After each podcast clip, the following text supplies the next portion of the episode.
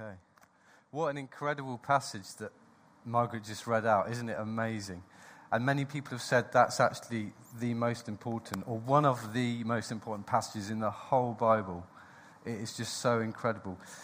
Before I say it, what, what this passage is telling us, it's so easy for us to get into the mindset, and I get into this sometimes, to think, actually, I can't change in myself. I'm too weak. I just can't do it. I just need to pray and wait for one day to God to change me. But actually, this passage, Paul in this passage, tells us the exact opposite. He says there is something very simple you can do to change. And it is basically what Karen was saying. You need to know who you are.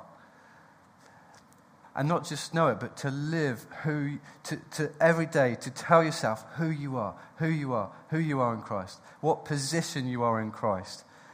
And then when you know that, it, Paul says, it allows you to put to death, put to death our focus on the flesh, our focus on worldly things, our focus on often sin or trying to get satisfaction or happiness out of worldly things. Paul says, put it to death. So I, am often very wrong when I think, oh God, I can't do anything. I need you to just change me. Somehow, God, you need to do something in me. Actually, Paul is saying the opposite. No, you now are somebody incredible. You're a child of God. We need to wake up and know who we are and then put it to death. Imagine if a big snake crawled in here and it was trying to attack people and I had a sword. Uh, I just need to put it to death. Or do you remember that story in 1 Samuel when God tells Saul, Saul, you need to attack the Amalekites because their evil has been just so horrendous. You need to get rid of the whole town.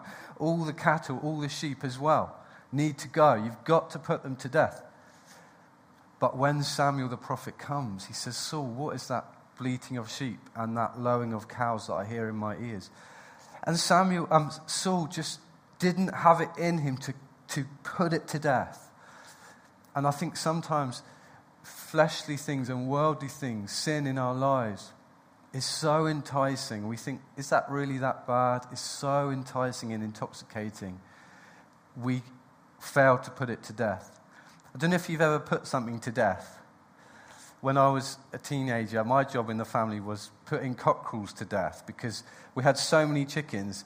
And when chicks hatch out, cockerels, you can't have 10 cockerels crowing every morning at 4 in the morning. They don't lay eggs either.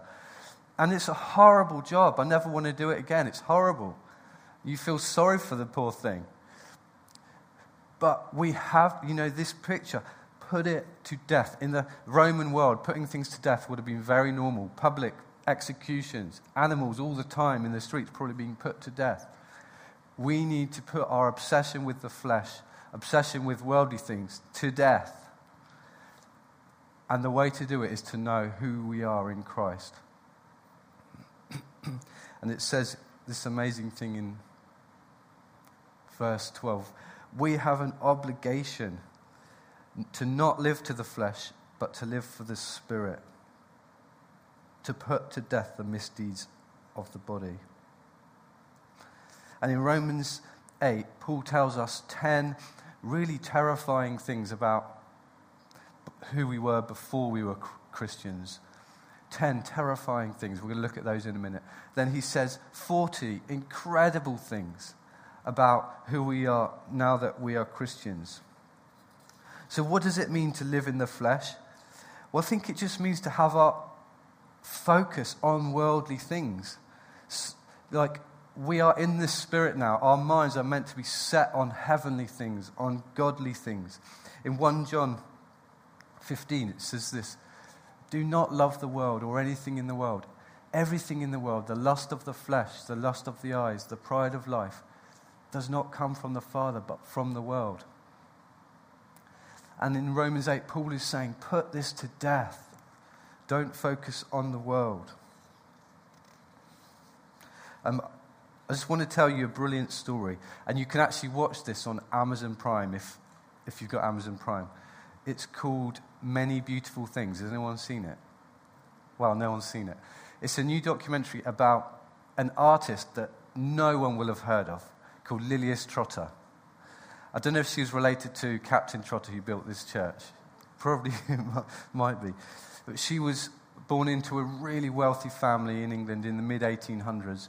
And when she was a teenager, or a child and teenager, her parents her, found out that she was the most incredible artist. She could just paint anything in the most beautiful way. So this was Lilias Trotter. And she could just easily, naturally paint beautiful things. And one day, when she was 22 years old, she was staying in this hotel with her mum, and her, they realized this really famous artist, artist called John Ruskin, was living in the was sorry, staying in the hotel. So the, her mum took her paintings and went to his room and said, "Please, can you look at my daughter's paintings?" And he was blown away. She'd never had any training or anything. So John Ruskin took on Lilias as his apprentice, and he said to her, Lilias, you can easily, if you put your mind to this, if you set your mind to painting, you will be the best living painter in the world. And you will paint things that will be immortal because you're so good at painting. but there was a problem in Lilias's life. She fell in love with Jesus. When her dad died, she just felt really, really like this huge hole in her life, and she made God her heavenly Father, and she got to know Jesus as her King. And she started doing strange things, like she would go out alone at night and talk to the women who were like working on the streets, the prostitutes. She would go and bring them food and minister to them and talk, be a comfort to them and pray for them. And John Ruskin, who was one of the greatest celebrities around in those days, would say, What are you doing? You cannot do this, Lilias. You've got to stop. It's dangerous. And he noticed it was starting to distract her from her art. Lilias, you've got, you know, you could be the greatest in the world at art. Stop, stop doing these things. And as she grew to love Jesus more and more, she had this tension growing within her. On one hand, she loved her art, and she loved the idea of being this great famous artist. But on the other hand, her heart was on fire for Jesus. And one day she said this amazing, um, this amazing thing. I see now as clear as daylight that I cannot give myself to painting whilst also pursuing wholeheartedly the kingdom of God.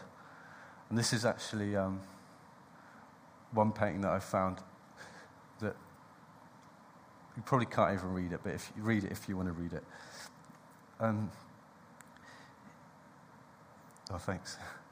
And she decided she was going to give up her painting now, she still painted in her journal privately, but that was the end of her career as what would have been, she would have been a world famous painter. We would be all knowing her now, but nobody knows her anymore. So she decided she was going to become a missionary. So she was refused by all the missionary organizations because she was a young woman with no experience. She had quite a weak heart. So she got two girlfriends and, decide, and said to them, Right, let's move to Algeria. So they moved to Algeria and spent the rest of their lives, so they were 30, I think she was 34 when she went, spent the rest of their lives reaching Muslims in Algeria. And can you imagine how dangerous it would have been in those days? And she still did the most beautiful paintings in her journal that you can, you can find them online. They're, they're beautiful. But she became so, so deeply happy. She was set free because she didn't have this war within her. Should I be this famous artist? She was now just living for Jesus. She put to death the things of the world. Now, sometimes the things of the world, they're not bad things. Being a famous painter, mate, that's not a bad thing. Maybe she should have done it. Maybe. We don't know. But for her personally, she knew she had to put that focus on the world to death. Now, I'm not saying for a second that we should quit our jobs or not do anything in the physical world.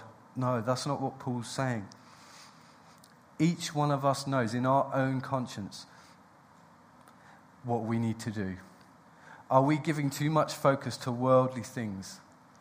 Or is our focus on Christ and His kingdom, building His kingdom? Because that's the only thing that will last. And she had a massive impact in Algeria in those 40 years. And I love the story of when she died. She was, her heart, heart was getting weaker and weaker um, as an old lady, and she was in her bed, and some friends came round and they sung a hymn together. Then she sat up and she looked out the window of her room and she said, Oh my goodness, look out the window. There's chariots of fire with horses. And she could literally see chariots of fire with horses coming. And, they, and the friends couldn't see it, but they were engaging and talking about this.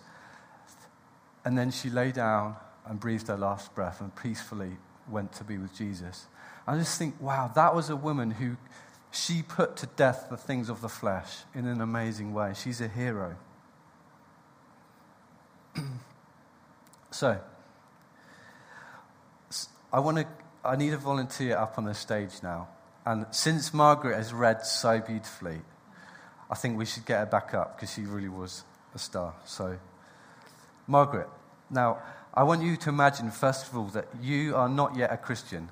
Okay, so we're not talking about you as you are now, but I want you to sit here. okay, in a nice, comfortable chair. Life's nice and comfortable, but you're not yet a Christian. Okay? So please remember, this is not you now. Okay? Because in Romans 8, Paul says 10 quite chilling, terrifying things about us before we were saved. So, Margaret, in verse 1 in Romans 8, you, and I want you to hold these, take these on board. You are condemned. Okay? It's quite harsh stuff. There is nothing you could ever do to get out of the condemnation on your life. Okay? You could never be a good enough woman. You are an amazing woman. You're so kind and good, but there's nothing you could ever do. Verse 2 You are under the law of sin and death. that law is judging you. You could never match up to the perfect law. Verse 5 You live according to the flesh. You live according to the flesh. Your mind is set on what the flesh desires. Verse 6 The mind, your mind is governed by the flesh, which leads to death. Verse 7 You are hostile to God. And we've got to remember this is a statement about every non Christian. is, And I want, I want this to motivate us to pray for people who don't yet know Jesus. And if you don't yet know Jesus, we can, would love to pray with you to let Jesus into your heart. Verse 7 You cannot submit to God's law, there's no chance. Verse 8 you live in the realm of the flesh. So you live in a realm called the flesh, and that can never change by your own strength. And this is a really chilling one. No matter how good you are, you can never please God. Now, we often think, you know, non Christians, they're good, maybe they please God in some way. Paul says, you can never please God, full stop. Verse 9 you do not have the Spirit of Christ in you. You do not belong to Christ. Verse 10, this just gets worse and worse. You will die.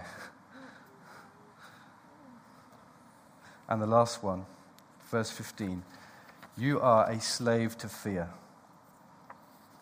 Okay. Now, I, Margaret, I want to invite you to the Alpha course, which is starting soon. So remember this, everyone. So, Margaret's going to come to the Alpha course. We want to invite you to come to the cross, to come to Jesus. Here you go. so, let's give her a round of applause. She's becoming a Christian. And I want you to come and sit on this stool. Now, this stool's not quite so comfortable. Okay? There's not much comfort here. quite hard to get on. Are you okay? But, Margaret, the moment you've become a Christian, there is no condemnation in your life. In fact, it's actually impossible for you to be condemned. all of your past sins, present sins, and even the sins you're going to commit in five years' time, ten years' time, do you know what? They are forgiven, they're covered. God does not see them when He looks at you. Okay? No condemnation. You can never be condemned, it's impossible. Verse 1. Again, you are in Christ Jesus. Now, in is a big word here. You are in Christ Jesus. You can never be out of Christ Jesus. Verse 2 Through Christ Jesus, you are set free from the law of sin and death. You have nothing to do with the law of sin and death anymore. It's gone. Verse 4 The righteous requirements of the law have been fully satisfied fully satisfied in you. Jesus did it all for you. God looks at you and says, You are righteous and perfect. Verse 4 You do not live according to the flesh. Now, this one, maybe we think this is about her good behavior, but all these things are about her position. God looks at Margaret and says, Margaret, you do not live in the flesh anymore. You live according to the Spirit. That's what God says about us. It's not about our behavior. These are all positional truths. All positional truths that Margaret lives according to the Spirit. That's who she is. And by the way, if we don't do this, then we actually have to ask are we actually Christians? Okay? And I know all of us are here because we are living in the Spirit. That's why we're here. We're not living in the flesh. Verse 5 Margaret, you have your mind set on what the Spirit desires. Verse 6 Your mind is governed by the Spirit, and your mind is life and peace. Oh, that's right. Verse 9 You are not in the realm of the flesh. You've moved into a new realm, the realm of the Spirit. Verse 10 Christ is in you. I need to speed up here. Verse 11, the spirit of him who raised Jesus from the dead is living in you. Verse 11, your mortal body will be made alive by the Holy Spirit. Verse 14, you are led by the Spirit of God. I'll race through these. You are a child of God. Verse 15, you are not a slave to fear. Verse 15, you have been adopted to sonship. You are an heir of God. Verse 17. You share in Christ's sufferings, but also in his glory, verse 17. Verse 18. You do suffer, but your present suffering is not worth comparing to the glory that will be revealed to you. The Spirit helps you in your weakness. The Spirit Himself intercedes for you. Verse 28. In all things, God works everything for your good. Verse 28. You have been called according to God's purpose. Wow. Verse 29 God foreknew you and predestined you. Verse 30 You are justified and you will be glorified. Verse 31 God is for you. Who could be against you? Verse 32 God will graciously give you all things. Verse 34 Christ Jesus is interceding for you. Verse 35 Nothing can separate you from the love of Christ. And the last one, verse 37 In all these things, you are more than a conqueror through him who loves you. How do you feel now? Isn't that incredible? Thank you so much, Margaret. You're amazing. grab a seat. yeah, thank you. So sorry, that's a lot of stuff to take in, and I encourage you just to maybe even print out this chapter and put it on the wall somewhere. It, these 40 truths about who you, we are is just phenomenal. I've run out of time, but I just want to conclude by just saying God is pleading with us through the Apostle Paul. He's saying, We must know who we are. And this is the power, this is the powerful thing. When we know who we are, like Karen was saying, suddenly we have the strength to kill the flesh, to put it to death because the flesh is vicious. Sin is vicious. Sin is after us. Sin is not neutral. The enemy is after us to try and pull us away and cause death in our lives. We have to put sin to death. So I would love to just pray for us now that God would help us know who we are. So, should we just close our eyes? Lord God, we would love to know who we are more. Lord, I really pray that it wouldn't be head knowledge, but over the next three, few weeks and months and years, you come and illuminate in our hearts who we are in you. Show us who we are in you. And like Lilias Trotter, who put to death the stuff of the flesh, let us focus on the kingdom of heaven, the kingdom of God. That we pray for a fresh anointing on every person to live in the realm of the Holy Spirit. In Jesus' name, amen.